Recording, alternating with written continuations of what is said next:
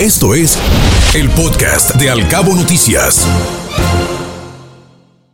Hola, doctor Francisco Gil Villegas, con el gusto de siempre los saludamos y los recibimos en este espacio. ¿Cómo está? Muy buenos días. Muy buenos días, Ana Bárbara Guillermo, aquí con gusto en saludarlos en la Semana Mayor. El gusto es nuestro de tenerlo en este espacio como siempre, un gusto, un privilegio escucharle. Doctor, ¿Cómo ve la, guerra entre Rusia y Ucrania? Ya pasaron más de mes y medio y muchos días ya, y esto se va intensificando, se ve una luz al final del túnel. Leíamos en la mañana una nota periodística en relación a que varios soldados ucranianos se habían, se habían rendido prácticamente. Bueno, eso decía Rusia. ¿Cómo, cómo ve las cosas con este conflicto?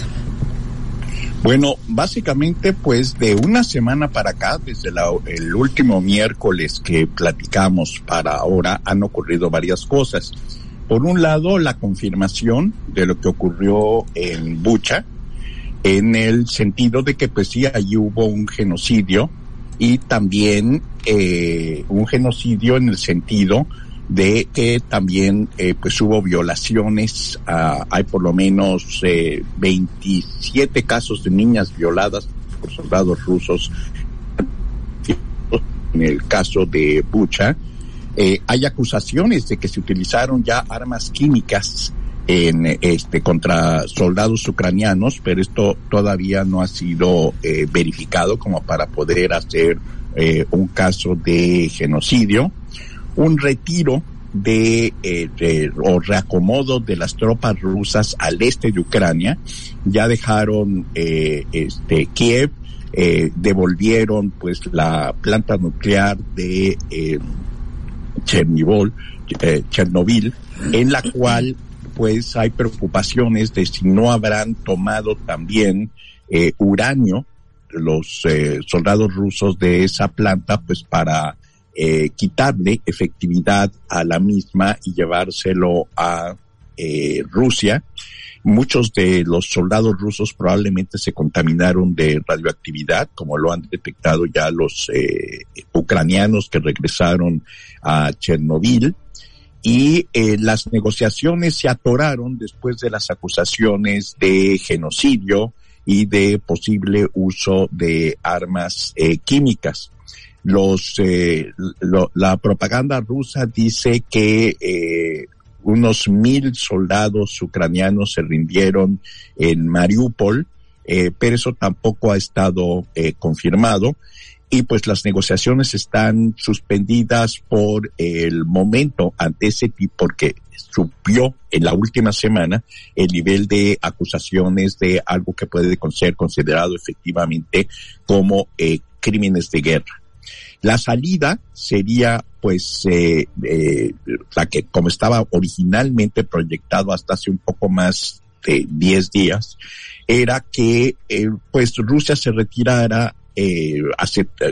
quedándose ya con el control total de eh, Crimea,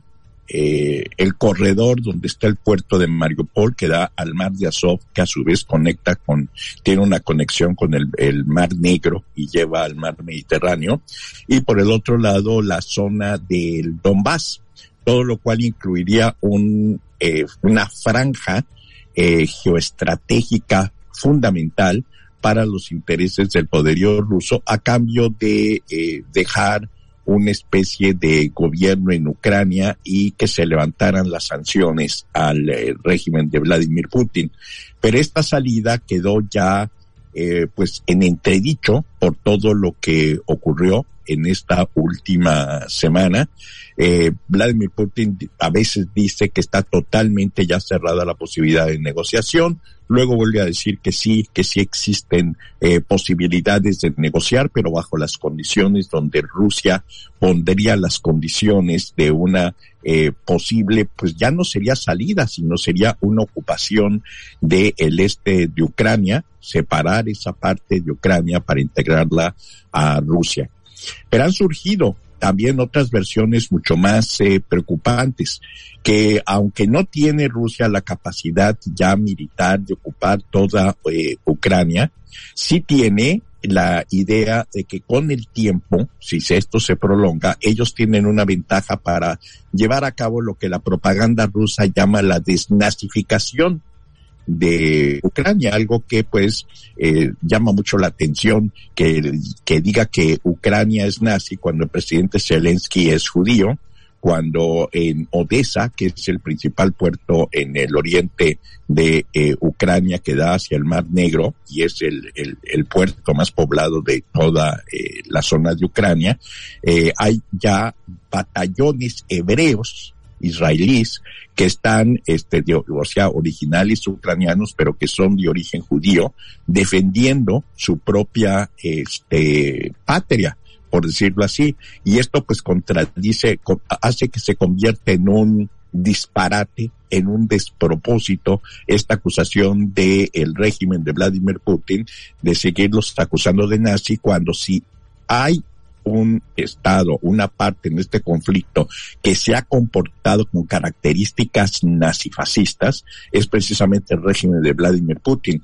no el régimen, eh, el gobierno ucraniano que está defendiendo pues eh, su soberanía, su territorio, y ahí es donde existe esta enorme diferencia. No, no se nos olvide que la resolución de la Asamblea General de las Naciones Unidas, votada por eh, México, por Francia, este, por una mayoría de los países, eh, fue una condena a la invasión de un Estado frente a otro Estado soberano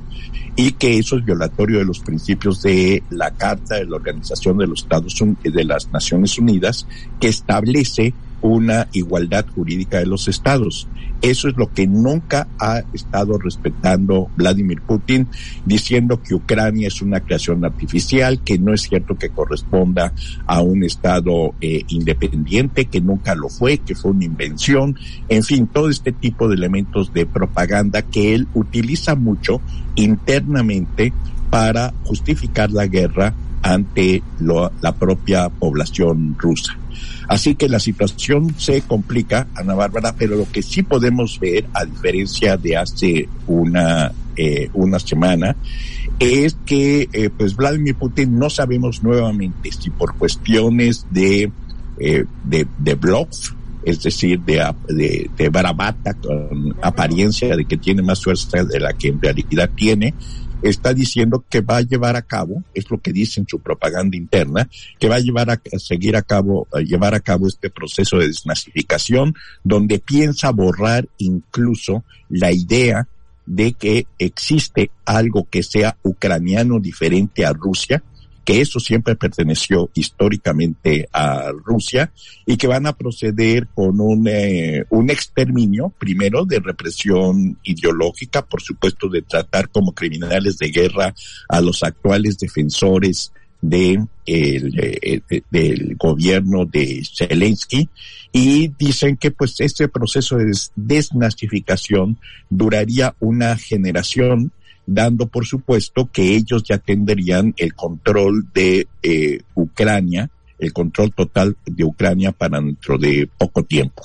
Y a eso pues se opone toda la posición que ha tenido Estados Unidos, que tiene Polonia, que tienen las repúblicas bálticas Estonia, eh, Letonia y Lituania, que están dispuestos a dar, como también ya lo hizo Gran Bretaña, un mayor grado de apoyo militar al gobierno de Vladimir Zelensky para eh, que, evitar que pues que pierdan ellos su eh, estatus de soberanía y de estado autónomo e independiente del imperialismo ruso. Eh, que, como repito, son los que en realidad está, han estado teniendo el comportamiento equivalente al del nacionalsocialismo fascista, de la eh, última pues guerra de invasión que sufrió eh, el territorio de Ucrania y también de Rusia este por parte de eh, una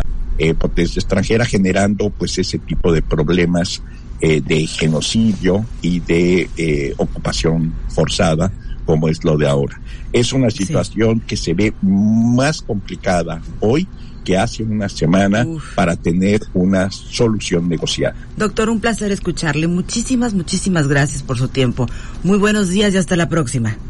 hasta la próxima. Muchas gracias. A usted, que esté muy bien. Hasta pronto. Escuche Al Cabo Noticias de 7 a 9 de la mañana con la información más importante de los cabos, México y el mundo por Cabo Mil Radio 96.3. Siempre contigo.